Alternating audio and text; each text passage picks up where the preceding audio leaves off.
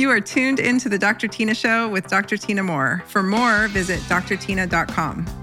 On this episode of the Dr. Tyna Show, I'm diving in with Dr. Carrie Jones, and we're talking all things metabolic health and hormones. Often in the world of hormones, you hear the terms toxins and cleanses and dietary changes and all of those things, which are critical. But what very few are actually addressing is the root cause, which is metabolic dysfunction, and the root cause to that, more importantly, being mitochondrial dysfunction. You may know Dr. Jones better as the queen of hormone education over on Instagram. She's the medical director of Rupa Health. She's one of my dearest friends and besties, and I cannot wait for you to hear every minute of this episode. She is always an absolute delight to interview. We have the best time, and we really dove into some interesting topics here. I hope you enjoy this as much as I did recording it. Let's jump in. The middle age middle is no joke. And so I recently reached out to NutriSense about their subscription program utilizing their biosensor to have a look at what my blood sugar was doing in response to the foods I was eating. I noticed that certain foods eaten at certain times of day, along with stress and sleep disruption, all caused all kinds of aberrations to my blood sugar. It was very insightful. And after a month long, I have been able to shed some of that fluff on my tummy. When you embark on a one month subscription with NutriSense, you can save $30 by using code Dr. Tyna 30 at checkout. You're going to want to use the link in the show notes to get there and put that coupon code in at checkout. Get yourself a couple months subscription if you can. I think it's going to give you insightful information that might just change your life. Each subscription comes with access to their expert dietitians who will help you interpret the data on the very cool app that comes along with it. And the information you're going to glean from this will truly be life changing. Okay, Carrie Jones, let's talk hormones. I am so excited to have you here today on the Dr. Tyna Show. You are one of my pandemic besties. Uh, you have kept me sane throughout this. I don't think people know our our fun meme exchange that we've had going on for years. And you are the queen of hormones, and I'm so excited to have you here today. So welcome to my podcast. Thank you so much. Oh my gosh, I was going to say it was the memes that kept us alive. People think it's our immune system or innate immunity. No, it's memes. It was memes that kept us alive. I know we had Nicole Jardim, the period girl, in there. So we've had a we've, yeah, we had we, we were a triple threat when it came to laughter was the best medicine. yes, yes, and I'm very grateful for that. I hope everybody out there had a mean meme exchange friendship with somebody through this pandemic. Otherwise, I would have gone totally insane. so, okay, so we're going to talk hormones today, and I'm so glad to have you on because you know that I think nothing works unless your metabolic health is intact. And I'm so tired of hearing influencers on the social medias go on and on about taking this supplement or doing this cleanse or doing this thing to balance your hormones or eating these foods to balance your hormones, but never addressing the root cause, which is metabolic health. And so I'm hoping we can double down on that today because you know all things hormones. You educate folks in hormones. You are the medical director for Rupa Health. Can you tell me more about that? I know that's a newer situation for you. So update everybody. Yes, up to update. So, as for some people who know, some don't, I was the medical director for the Dutch test for nine years. So, the Dutch test is a specialty hormone lab. And so I lived, breathed, ate, drank, swam in the realm of hormones. I saw thousands and thousands of lab tests around hormones. I was with them all through the pandemic. So I got to see a lot of um, cortisol, especially progesterone, testosterone related changes through uh, through the pandemic, I got to hear a lot of, of symptoms, right? My hair's falling out. I can't get pregnant. My brain fog is 10 out of 10, the worst ever. Like, what do you think it could be? Uh, and then in uh, January of 2022, I actually switched and I became the head of medical education at Rupa Health. So, Rupa is for practitioners. It's a basically one portal to rule them all, where you can order multiple labs for one patient or client under one roof. So instead of us practitioners, if I want to get a blood draw, but then I want to do a stool test, but then I want to do saliva or whatever, we would have to go in and out of all these websites to order here, order there, order there. And with Rupa, you could do it under one umbrella. But they brought me in because they were like, we need somebody to sort of collate all the education, create a platform that practitioners could be like, all right, cool, I've got this test, whether it's hormones, whether it's Lyme, whether it's SIBO, whether it's you know, a stool test, genetics test, and then they can learn. They need quick learning and then they need advanced learning. And so it's been wonderful because hormones are my thing, but yet I'm getting the opportunity to talk with all these other experts and learn about all these other areas of health that I would often just refer to, refer off, you know, like Lyme disease, that's not my thing, but I you need help or mold and mycotoxins, super critical. We get this addressed, not my thing though.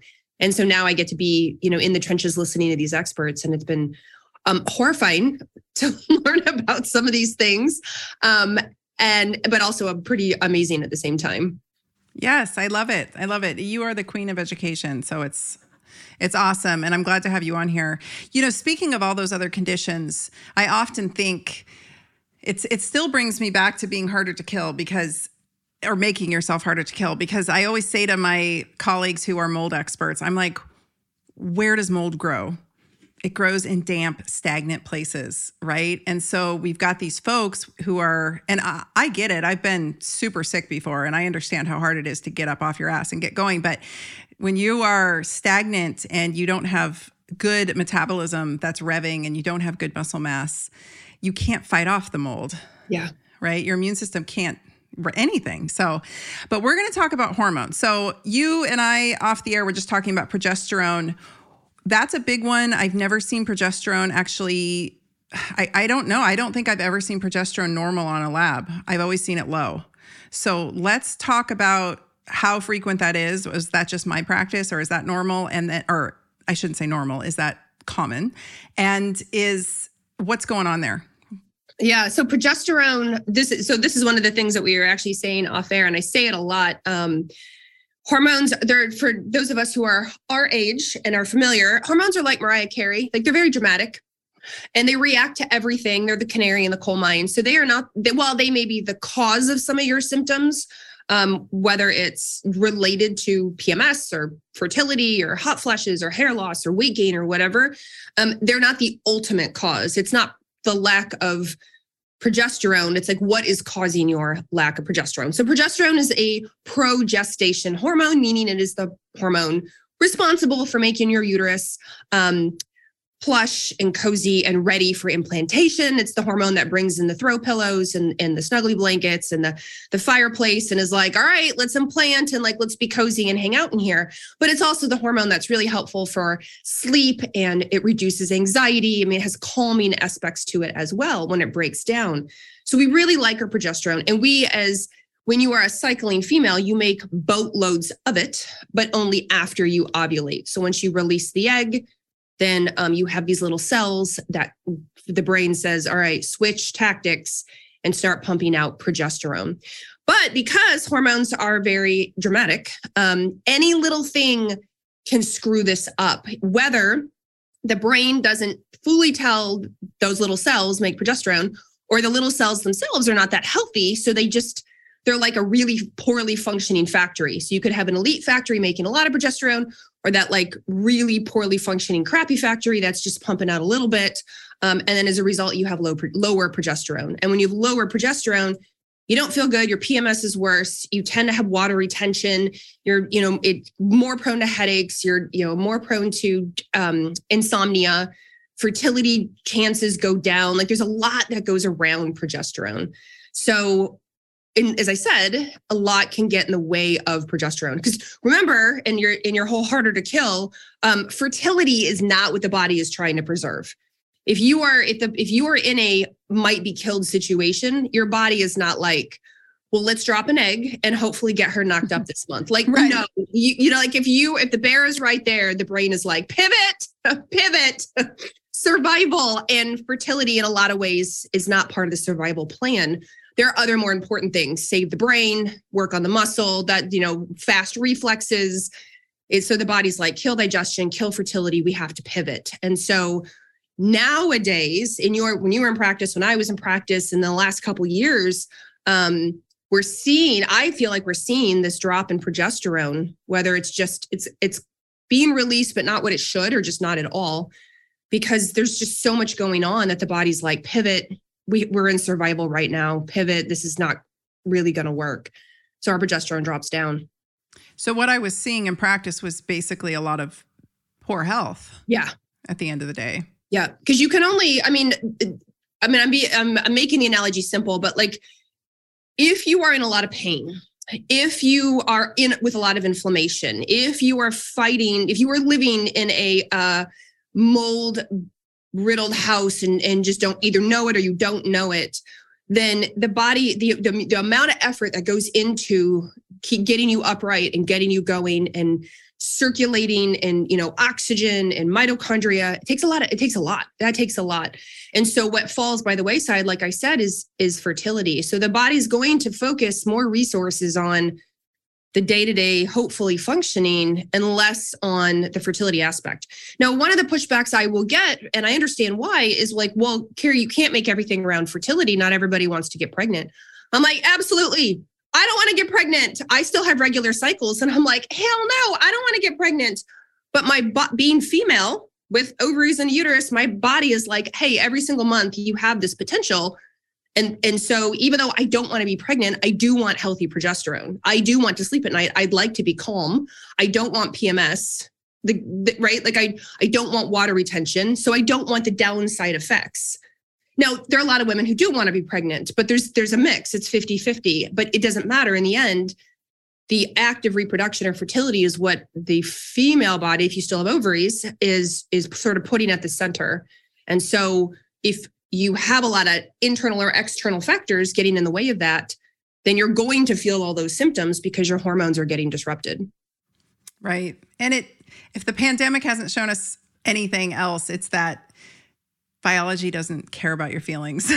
not a little bit. So not not wanting to get pregnant. or what's fair. Or, the body the body does not care what's fair. no, no. So it doesn't matter if you want to get pregnant or not. Uh, we need to live in a way that is optimizing to our genetically given hormones and I mean, that's that's how you feel best is all. It, you know, if you're a man doing the things that stoke testosterone in a healthy way, and if you're a woman doing the things that keep your progesterone and estrogen happy, is you know, it's it's key. So. It's all part of the bigger spider web. Like we want all of our hormones through the whole body to be healthy. Like I would like my thyroid to be as healthy as my glucose and insulin as healthy as my prolactin, as healthy as my estrogen, my progesterone, my testosterone, my cortisol, et cetera, et cetera. It's if it, it, like a spider web, if I were to pluck one end of the spider web, we know the whole thing vibrates. It's the same thing in the body. If one if one area or aspect is off, then everybody else feels it. If my glucose and insulin are terrible, they're high, I'm I'm not metabolically healthy, or if my thyroid is low, so I'm not functioning well, if my prolactin is high, which is which is another hormone that can affect um, our cycle and you know our hormones, et cetera. Like it, it doesn't, it nothing works in a silo, right? It's not like just the thyroid is over here. I'm only going to address the thyroid.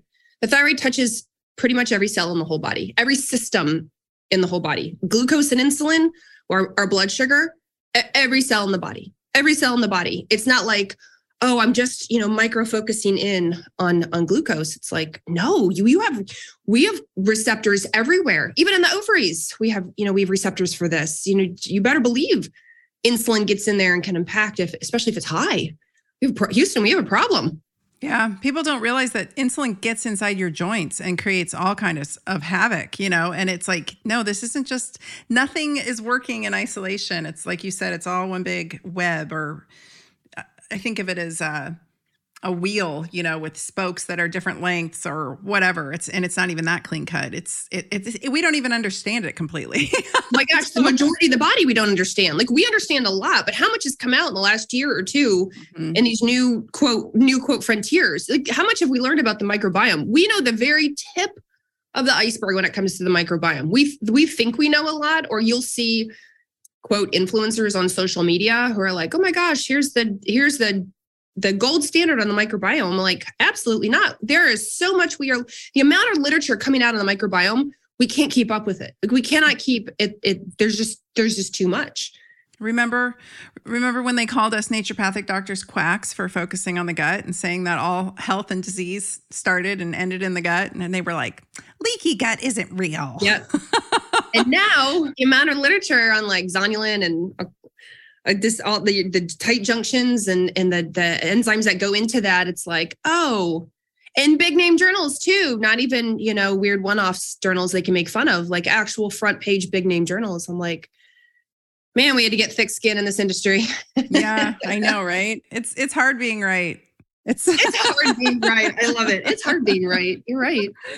You mentioned mitochondria, and I, without getting too technical, because my audience is a diverse crowd of, yep. and I, I do try to keep it high level. So keep it high level. But you one time years ago said to me that your hormones are made in your mitochondria, and I like freaked out and didn't understand what you were saying. And I had to go look at it. Can you please explain that in the most simplistic terms? What you mean by that? So we all learned in school that the mitochondria were the our powerhouses, right? They made our energy, our ATP. But it turns out our mitochondria are like super multi-talented. They do a lot of things. One of the things they do is they make our steroid hormones. So in our mitochondria, when you need to make when a when you or I or our partners need to make a testosterone, then um, what happens is it gets the signal, the mitochondria in that organ. So for us, maybe in our ovaries, and for men in their testicles, they'll get the signal.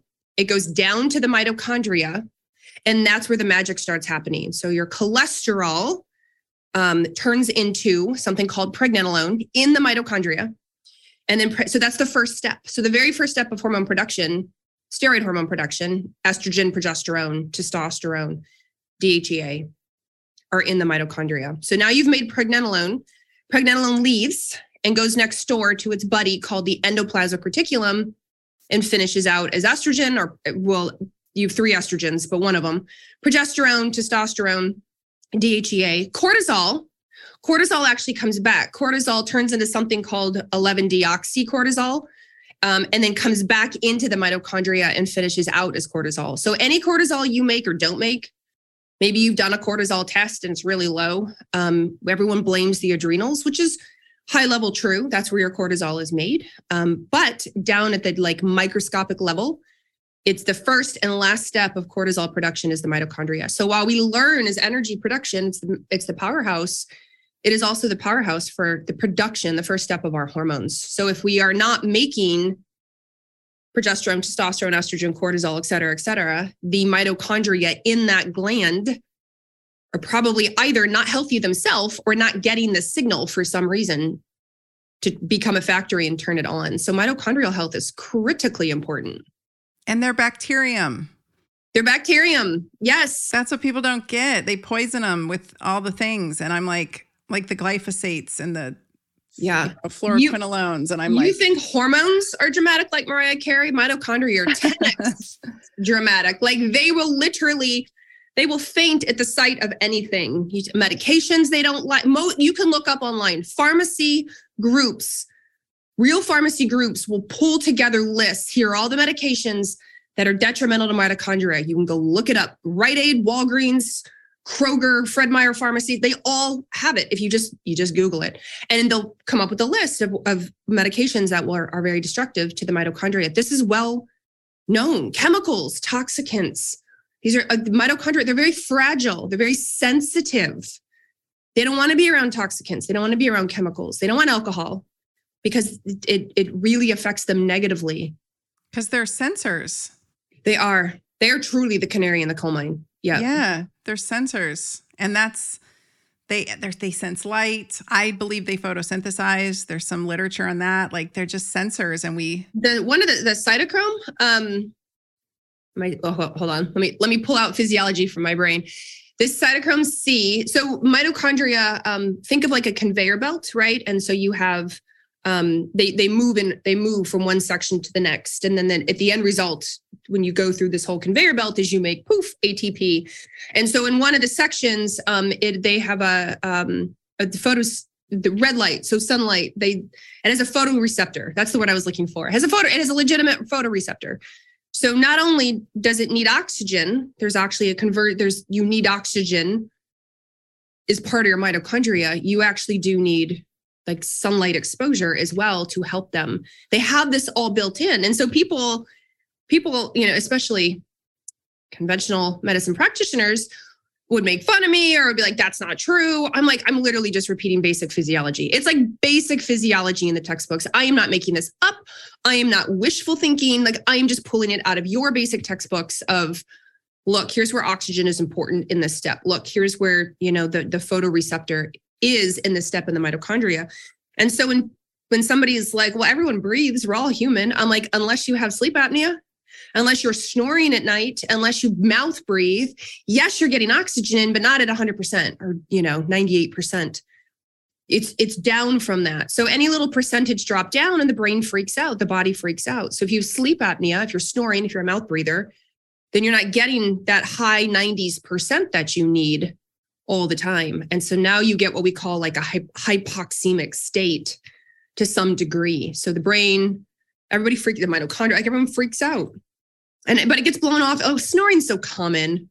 It's not a big deal. Sleep apnea, that's so common. It's okay. It's like it's mild, Carrie. I'm like, well, they don't have mild symptoms. They feel like crap. So let's address it. That's like mild myocarditis. My, mild, mild pregnancy. Like if we with you know, like I'm kind of pregnant. I'm like, there's no kinda. You either are or aren't. You know. I wonder what masks are doing to mitochondria. I then that will never be studied not right you know that will never be studied but it's a really good question i saw it get asked a lot on social media what are masks doing to oxygenation and subsequently the downstream effects and i was like yeah if your mitochondria are off what you're what i'm hearing you say is that your hormones will be off because yes and remember mitochondria are located all over the body so i have had people say well that's not possible because um, you know, mitochondria are everywhere. And I'm like, ah, ah, but in each gland is where it's important. So you can have mitochondrial dysfunction in the testicles of a man, and testosterone production is hard. You can have mitochondrial dysfunction in the ovaries, and the act of ovulation is tough for you. Making progesterone is is is tough for you.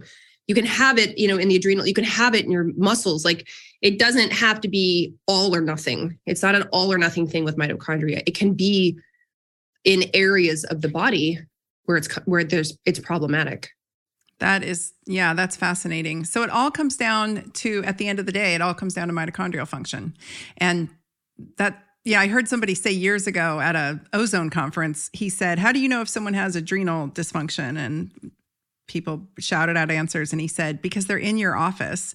And then he said how do you know if somebody has mitochondrial dysfunction? And everyone shouted out answers but nobody was really talking about mitochondria back then. And he said because they're presenting with adrenal issues.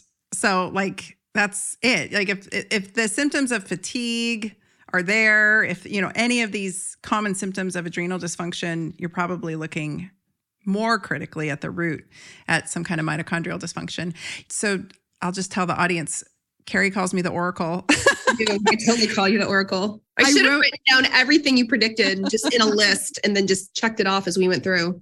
We could go back through our text thread. I I uh, wrote a paper in undergrad about mitochondria because I thought I was so blown away that they were bacterium, and I wrote a whole paper about it, and I was so excited. And I I think I was I think I was prefacing.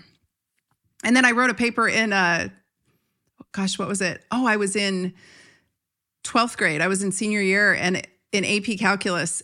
And we had to write a paper, and everybody was writing these boring, just boring papers. They were interviewing, everybody was interviewing architects or engineers and writing boring papers. And he gave us an exam. It was like our big, you know, year long project.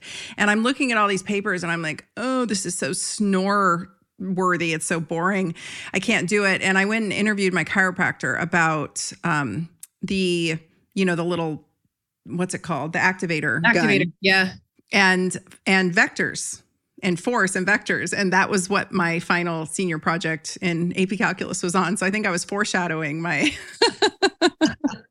my trajectory somewhere down this line. Anyway, uh, okay, so you mentioned cortisol, and it obviously is critical to you know, that we have good mitochondrial health if we want our cortisol to be happy. People's cortisol is wrecked.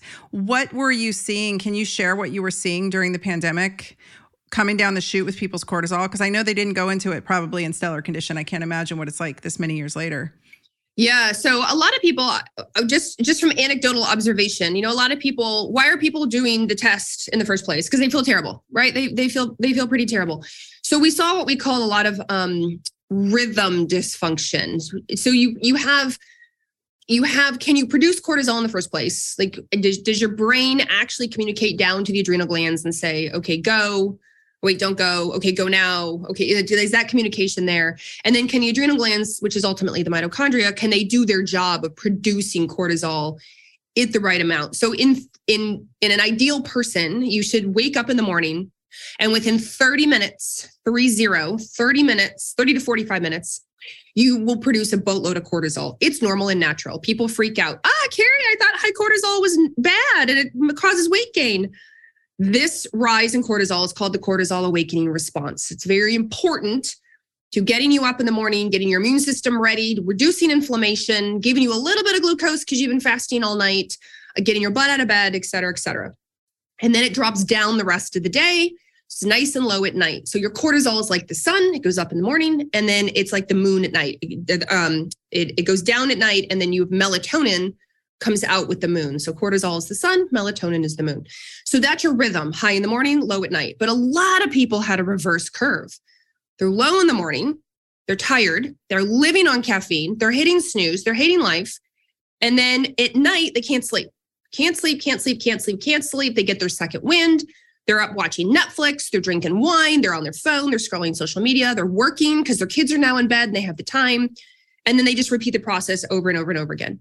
Now you throw a pandemic on top of that, and it just exponentially got worse because not only if you, especially in the first wave, like the pre-shot people, so you actually got sick, you got hit with that first the first strain, their cortisol, of course, just went crazy because it was trying to help. We saw a lot of like really high cortisols, and I'm like, this is good. People freak out. Oh my gosh, my cortisol is high. No, it's doing its job high it's, it's anti-inflammatory to a point. It's trying to help you and help your immune system like fight fight and then recover. That's what its job is. Now unfortunately though and what can happen as we saw over time is that if that signal from the brain down to the adrenal glands gets mis uh, dysregulated then you're not going to produce cortisol at the right time or it would be kind of low all the time on the flip side, if you're always infected and inflamed, then you can have higher cortisol, high cortisol for longer periods of time. And then eventually the body is like, this sucks, and it will dial down your cortisol and you will drop low. So you can go from sort of dysfunctional to low or dysfunctional to high to low. So we would see these patterns as people would test, test, test. The, and, and what really gave me a lot of hope initially was like the body was trying. The body was really trying. The body was like, we're going to jack up cortisol because we're going to like throw everything we can at this massive fire and try to anti-inflammatory our way out of it. But as as everything progressed and um the stress was high people were at home diets went out the window alcohol consumption went up exercise went down you know um mental emotional trauma was real then the body you can only do so much. And when you were 3 years in and so the poor HPA, which is we call the hypothalamic pituitary adrenal, so our cortisol axis after 3 years like it's it's taken a heck of a beating. And so now what do we see? Now we see a lot of people who are always on edge, anxiety, insomnia, brain fog, like they just don't have the oomph, their energy's lower. A lot of people I talk to are like I drink a lot more caffeine than I used to. You know, I'm like I know. I mean, you're trying to replace something that 3 years ago was kind of struggling, doing its best. You could get by, and then it just completely collapsed. And so, and and I would say that for obviously not all the people. A lot of people came through and listened to you and got harder to kill and started, you know, worked out at home and like addressed their metabolic health, et cetera, et cetera, et cetera. They're doing quite fine. But unfortunately, as we saw, a lot of people are not. A lot of people I talk to, because I travel a lot for work. So inevitably, it's like, what do you do for a living? I'm a doctor. What kind of doctor? I'm into hormones they, they, without even asking like do you mind if i ask you a question? They're immediately like i feel like crap. I'm so tired all the time. My hormones suck. Like it's just this verbal vomit of like what can you do? What can i do? Just please save me. This has been a hard three years. And i'm like i know. I know. Cortisol is it's you that system has taken quite the beating. You think the immune system has taken the beating? The, the adrenal cortisol system has taken it as well. And that impact i mean that's what people that's what I was trying to get across at the very, very beginning about getting your blood sugars in order because that stressor of getting infected raises your blood sugar levels. That's why when I look at my continuous glucose monitor that I use, I have one from Nutrisense, and I sometimes when I have crazy dreams, my glucose will shoot up in the middle of the night, and that is, in my opinion, probably coming from a cortisol surge. So let me let me explain this. This is I, this is good. So cortisol's main job. Everyone thinks it's energy. It's going to give you energy. It, you know, it helps deal with stress. Yes, it's blood sugar. So cortisol is under an umbrella family called a cortic- gluco corticosteroid. That's its umbrella family. Glucocorticosteroid. Why is gluco its first name? Because glucose is what it gives the body. Cortisol's main job is to go up when you have any kind of stress or threat and increase glucose in your system.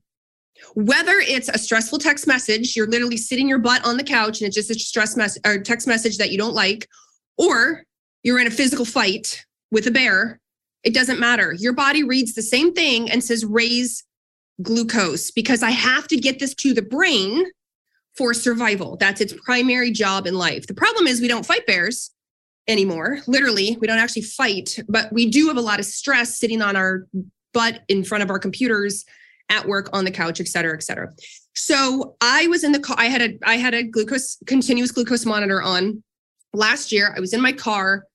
I had gotten a unfriendly text message as I was walking out the door to go run errands. And I was pissed.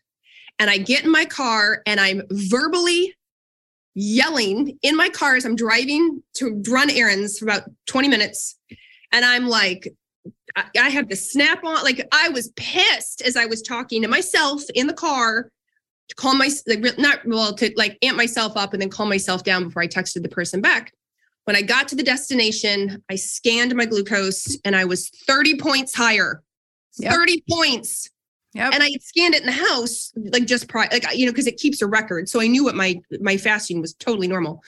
And I was like, oh, I was mad. My body thought I was fighting a bear in my car and re- reacted normally. Oh my gosh, Carrie's mad. She's fighting. Let's give her glucose. Let's give her glucose. Yep. She can go to her brain.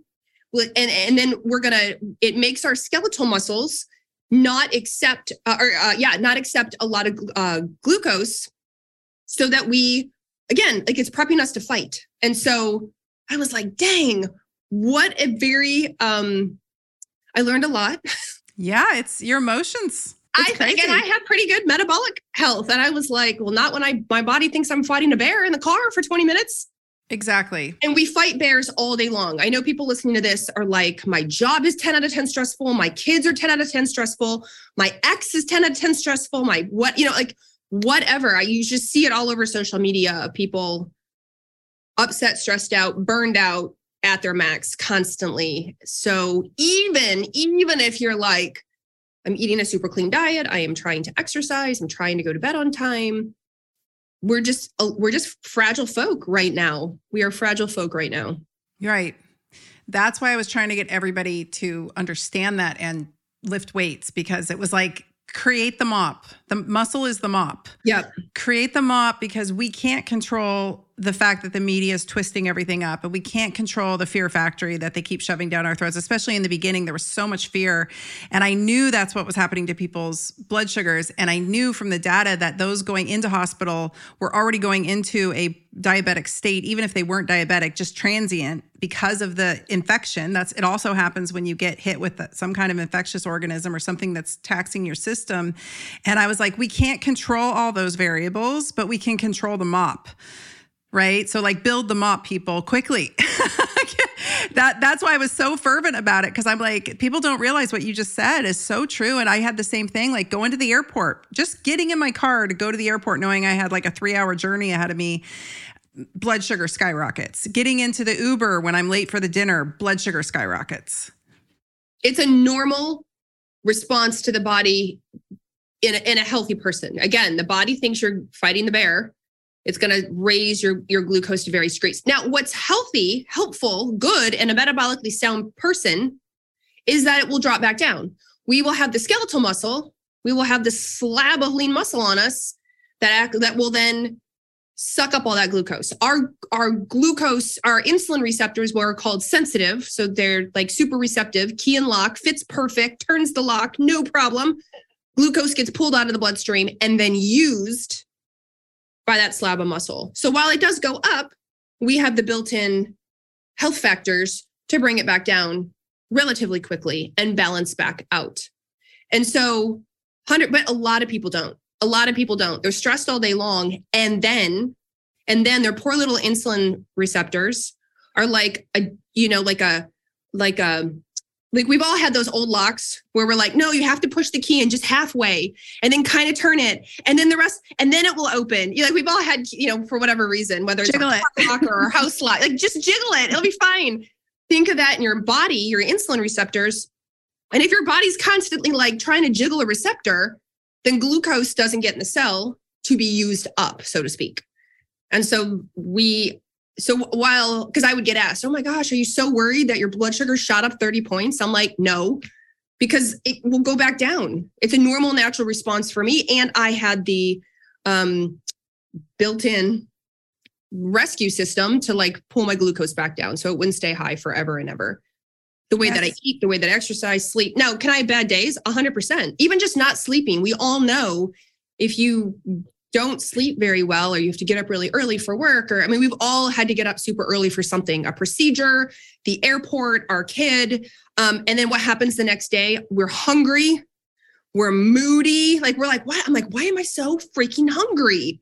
It's because our appetite our suppressant gets completely thrown off when we don't sleep the way we regulate blood sugar and insulin gets completely thrown off when we don't sleep very well.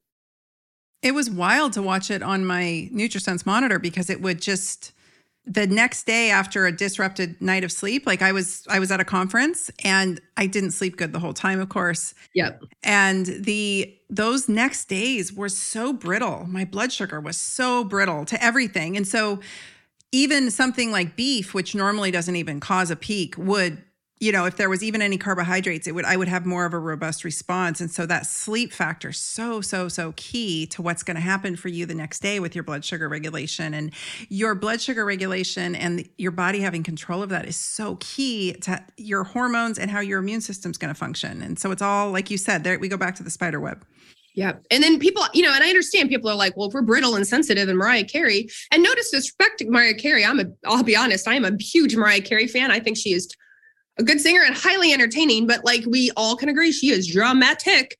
Um, so like, you know, like, well, what do I do? Carrie, if even you get affected, Tyna, if you get affected, like, what do we do? I'm like, we keep doing what we're doing. Like when I'm at a con, I was at a conference last weekend and same thing. I slept like crap. I didn't drink at all, but didn't matter. I was a time zone off, didn't sleep that well. And I would wake up starving with a capital S and I'm not usually I don't usually wake up starving, but I'm a big believer in like, well, if I'm just go eat. Like, why would I force myself to quote fast, which will drive up my cortisol, which will piss off the rest of my body? And since they serve breakfast, you know, instead of going for the muffins and the carbs and all the things, you know, I had eggs and I had the turkey sausage and I had a piece of bacon. Like I just went all protein. And then I had I got a plate of berries and just waited, you know, a little bit, then had some berries. And so I I just thought it, I knew what was happening and thought it through and was just smart about it. But I know a lot of people woke up starving and were like right to the cart, like right to the blueberry muffins, right to the croissants, because they're like, oh, I'm at a conference, I'm gonna treat myself, I'm hungry, I didn't sleep well last night. And I get it, but at the same time, that's only going to make the snowball worse. And like the whole, con- like, you know, I'm like, I didn't drink. I don't drink a lot to begin with, but I was out to dinner with some big folks in our field who all drank. And I was like, I'll just have sparkling water. Cause I know if I drink alcohol, it's to screw up my sleep even more, which will just wreck my metabolism even more and my immune system, it's not worth it. And I've already been flying and it's conference season. So uh, you just protect, you just keep doing what you're doing and protect what you can. Yeah. That that brings me to a question I had to address on this podcast. So, one of the reasons I quit drinking was because I would text Carrie every few months having some kind of horrible PMS and usually it was breast tenderness that was like out of control and it was getting progressively worse as I aged, of course. And I would say, well, what about this? And what about that? And I'm smart and she's smart. And I would try to do what everyone else does. It's the whataboutisms, which drive me insane on Instagram when people are like, but they want some kind, the whataboutisms are just people asking for some kind of special right. situation just for them where the rules don't apply. And you always would text back and be like, Tyna, it's the wine. Which sucks because you live in country. Like you are surrounded by wonderful wineries. And I didn't drink that much. Like every time I tell, like even my husband, he can't stop teasing me because I'm a classic lightweight. I mean, classic. Like I am a classic lightweight. And when I would tell anybody that knows me or has seen me drink, they're like, dude, you can't drink. You're not very good at it. I'm like, I know, but just that small, slow drip was just utter poison. And I think it was, you know, that it's the bucket analogy. The bucket was overfull and that was not serving me. So I gave it up and I, I have to give you a lot of credit because I can't tell you how many times I was texting you and you were you would answer me and I'd be like, damn it. no, no, it's not that. It has to be this other thing. And then you did a great reel about it where you talked about detoxing your estrogen and how alcohol interferes with that. Can you just quickly cover that? So alcohol is a bully, whereas obviously I'm I am dramatic in my analogies. So alcohol is a bully, and so she will push herself to the front of the line when it comes to liver detoxification. So if you are trying to process toxic you know, chemicals, estrogen, whatever, everything goes to the liver. Um, alcohol, in my experience and, and feeling, pushes herself to the front and then and then alcohol when it breaks down actually becomes more toxic. It has to turn into something more toxic for a, a, little bit before the body can then untoxify it and get it out of your system. So you go from toxic to more toxic like really more toxic and then not toxic and out of the body. So now you have this alcohol going to the liver that's toxic to begin with becoming more toxic and then pushing estrogen to the back so now estrogen's like, well, screw you, and goes back out in circulation. And in Dr. Tyna's case, it went right, right, right back to her breast tissue and cause breast pain. And but for other for others of us, it'll go to our fat tissue or it'll it'll you know go to you know whatever other places. It'll cause PMS type symptoms or super heavy. It'll go to the uterus, and now we'll have heavy periods and heavy clots and you know in cramps because estrogen can increase things like histamine, which can cause high levels of cramps or worsen endometriosis. And so um, if you cut out the bully, if you cut out the, the alcohol, then estrogen can properly file through the liver appropriately, hopefully, and get out of the system. And yes, it's true. And, and when you detoxify estrogen or any of these other chemicals, they do go to a more toxic version first before they become a no toxic version. But alcohol seems to top a lot of that it's it's definitely in the in the like the most when I think of more more toxic intermediaries is what we call it. Um, alcohol is quite up there. And, and again, I'm saying this as somebody who does like like the occasional drink, like a good quality. I'm a bubbles person, so like champagne, a good dry champagne. Like, why do all the bad things have to, good things have to be so bad for us? I, I love a glass of champagne, but I would have these, I would have when I was in my 30s in practice, I had all these women in their 40s and 50s, and they would go, You wait, Carrie, you wait. At 40s, in your 40s, you won't be able to drink like you used to, and you won't be able to sleep anymore. And I was like, Oh, that's cute, right? Like, I went to school for this. No, they were right. As you have said right from the beginning, like physiology does not care. And physiology doesn't care about your feelings or what's fair. And so I hit my 40s and uh, I definitely sometimes struggle with sleep, and I definitely cannot drink alcohol like I used to. So I've just largely given it up. Yeah, it's it doesn't serve me. It's not my friend. I like I'll pep talk. My one of my best friends, Dr. Ralph Esposito, got married, and he's Italian New Yorker, and he was like, "Bring your drinking shoes," because the amount of alcohol at our wedding is going to be insanity. I had a pep talk with my liver. I was like, "We've done this. We went through college. You've done spring breaks. Like you can do this." And no, no. And I even did all the, you know, I brought like all the biohacky things to help with my liver process. Um, it was super amazing, fun wedding, but I was very careful in my alcohol because I knew I would just feel like crap. Oh, it's not even a question for me anymore. And that's okay. I think I just had to realize that. It was kind of like when I gave up gluten, I, you know, years ago. I was like, this is not helping me. And people want to apply emotions to these things, but it's like if it's not serving your body, then that's it. And when I quit drinking, it was remarkable. And I had some really pro, I mean, each month was better than the last. And by month, I mean, it's, I did drink a few days while I was in Mexico in May, but I, I quit in January of 2022, January 1st. And then I drank a few days in May. That was a terrible idea. I felt terrible, terrible. Like, don't want to revisit that terrible. And then I haven't touched it since, and I'm okay with that. But it's different for everyone. And the thing that kept coming back was people were like, well, if you barely drank and you had, you, or no, I'm sorry, I back up. They would say you must have been drinking heavily if you had that profound of a response. And I'm like, no, I'm just at the right age. Like you just nailed it. I'm just at that age where I used to kind of snicker at my patients too. I'd be like, haha, sucks for you. Cause I was in my 30s and I could eat and drink anything and have a six pack. And, you know, here I am now almost 50 and it's a whole different story. So I was like, it, it, it was the whole hormonal thing it was the whole perimenopause hormonal sort of milieu that was just sitting right at that spot for me. And I think it was the I think it was the consistency of the slow drip that was really profound. And so removing that slow drip of poison my Oura ring which you know you pointed me up towards as well the it doesn't lie. I mean my deep sleep was destroyed by alcohol and my deep sleep is remarkable. And my heart rate variability is so beautiful now. It every month it gets better Nice. It was in the 20s in January. It had been in the 20s and 30s for years, like generally speaking, and now it's in the 40s and 50s, which yeah, and it's so it's like each month I get better and I think I'm just I have consistently drank since I was 14 years old. Consistently like very consistently consumed low amounts of alcohol since I was 14 years old.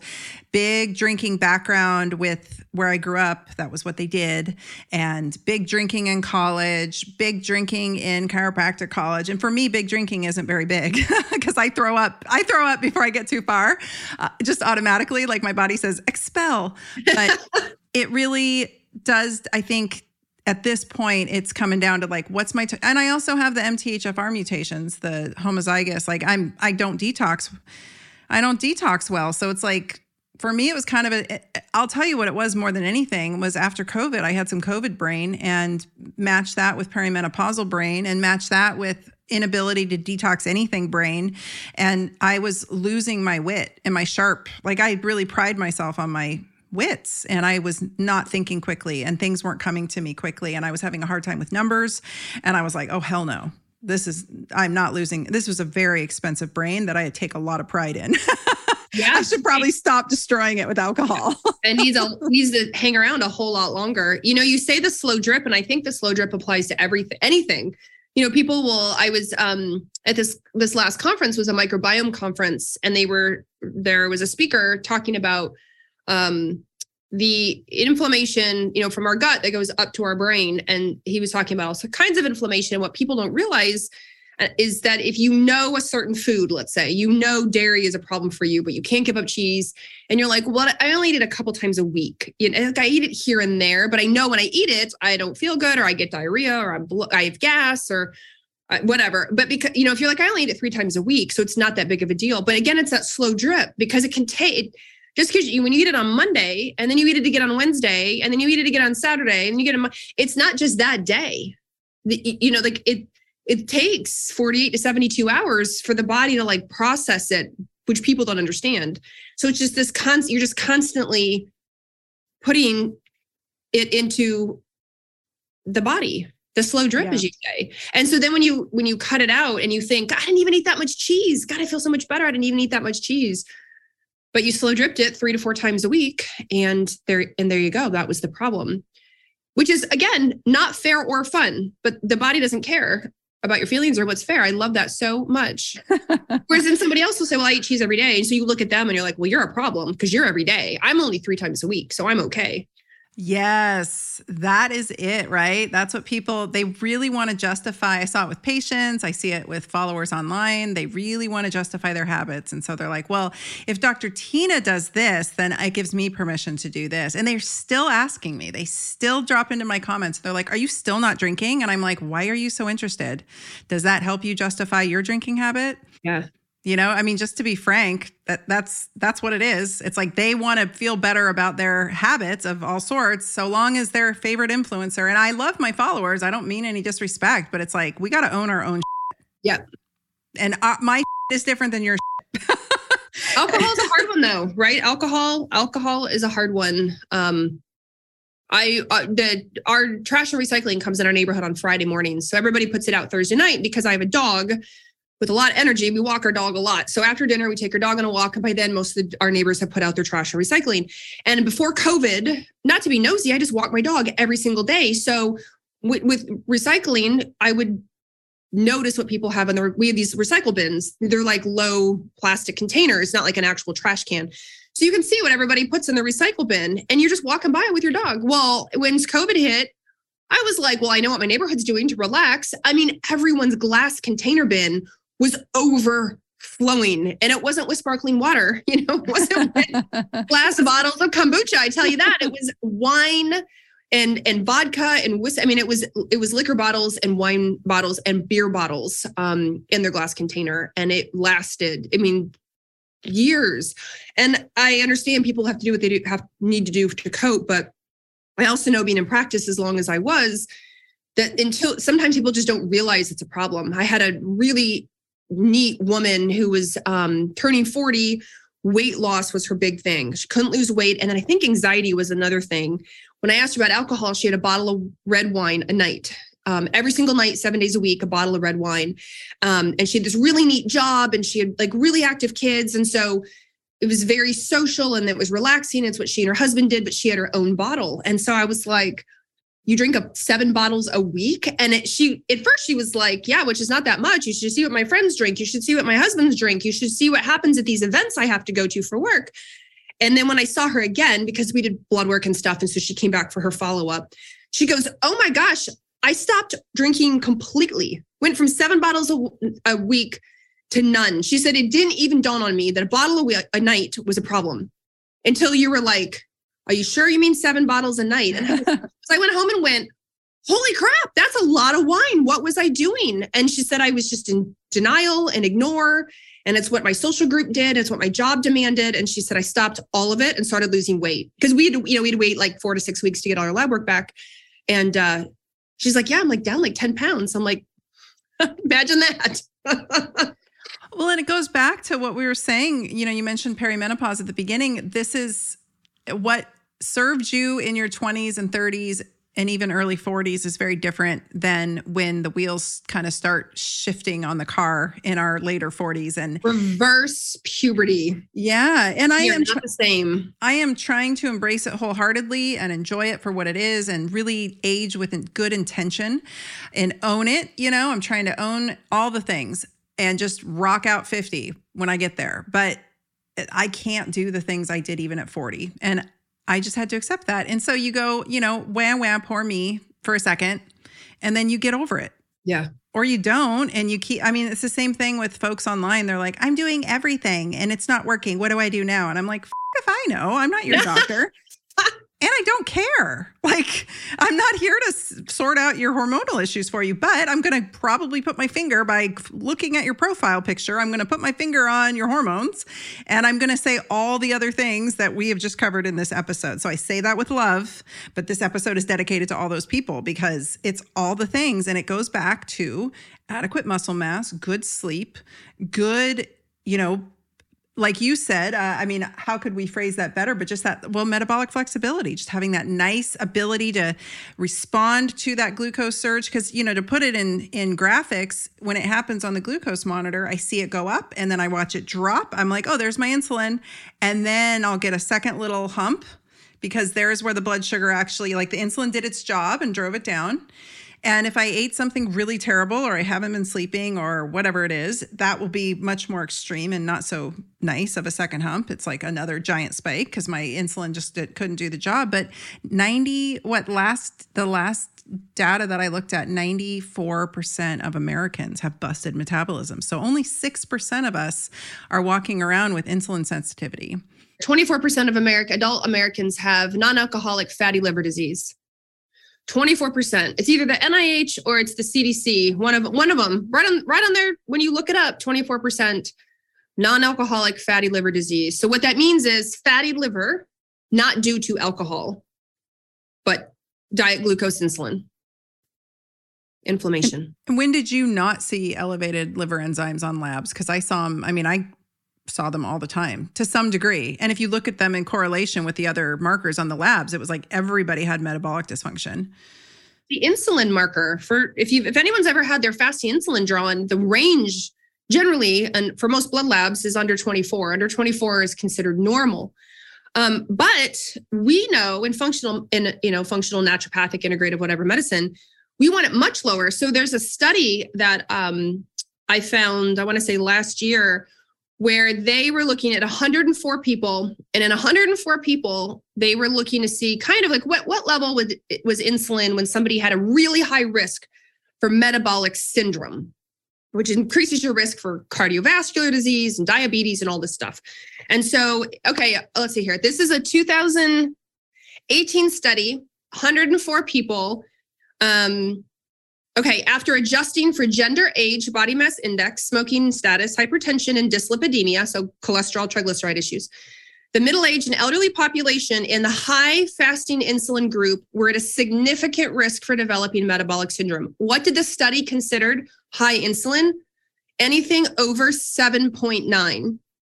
Now remember the the range is under the normal range is under 24. And this study said if you were over 7.9, you were considered high risk for mm-hmm. metabolic syndrome.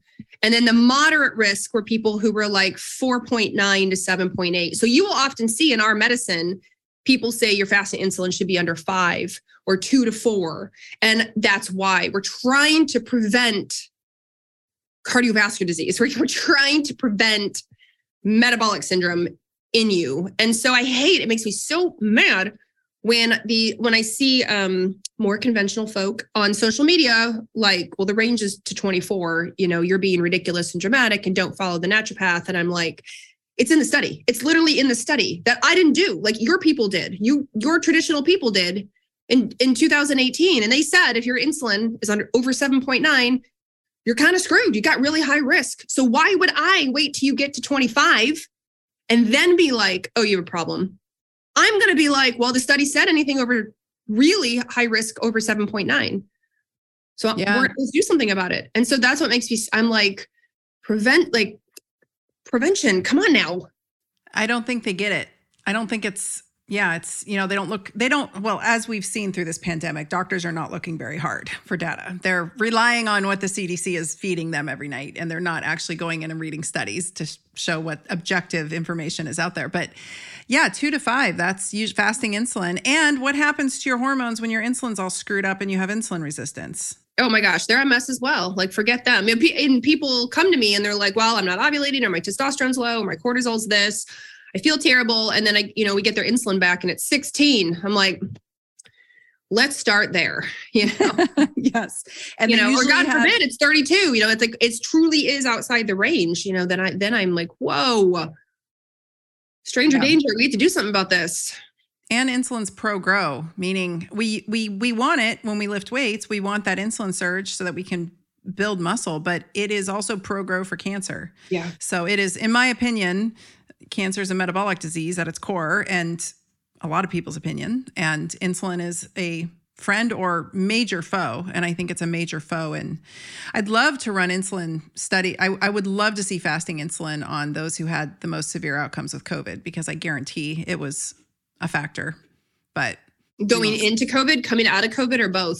Probably both because i mean basically everybody who's i shouldn't say everybody i, I take that back um, because I have I follow some of these long COVID sites, and there are people who were relatively looking and i can tell. I mean i can just look at somebody and be like eh, your metabolism's jacked. You know and i i don't mean any disrespect it's just a glance. Like i can just tell by the tissue integrity of their you know skin. But um there so there are people who look healthy who have been struck with long covid but generally speaking, and the studies are supporting this, that those who are the highest propensity for long COVID are also the same people who have the highest propensity for poor outcomes with the virus. So, like if you go into it inflamed, obese, blood sugar dysregulation, poor metabolic health, insulin resistance. The like I keep saying, like how you enter in is going to dictate how you get through and come out the other side. And so they're not coming out the other side. Like I was saying before we went went live, um, I don't watch the news hardly ever, but I happened to be watching last night because I wanted because at the time of us recording this, uh, Hurricane Ian was hitting Florida, and we have friends in Florida, so I was trying to see what was going on just from a news standpoint, even though all of social media was like way ahead of the news. So I should have just stuck with social media. Um, but anyway, all the commercials for our area talking about shots and boosters mention that like if you have high blood pressure, if you have high blood uh, sugar, if you, you know, all these things, you're at a higher risk for now their argument, you're at a higher risk for COVID. So so get the booster. But I was yeah. like, well, look at that. Look at that. All the things that Tyna was telling people to get under control at the beginning.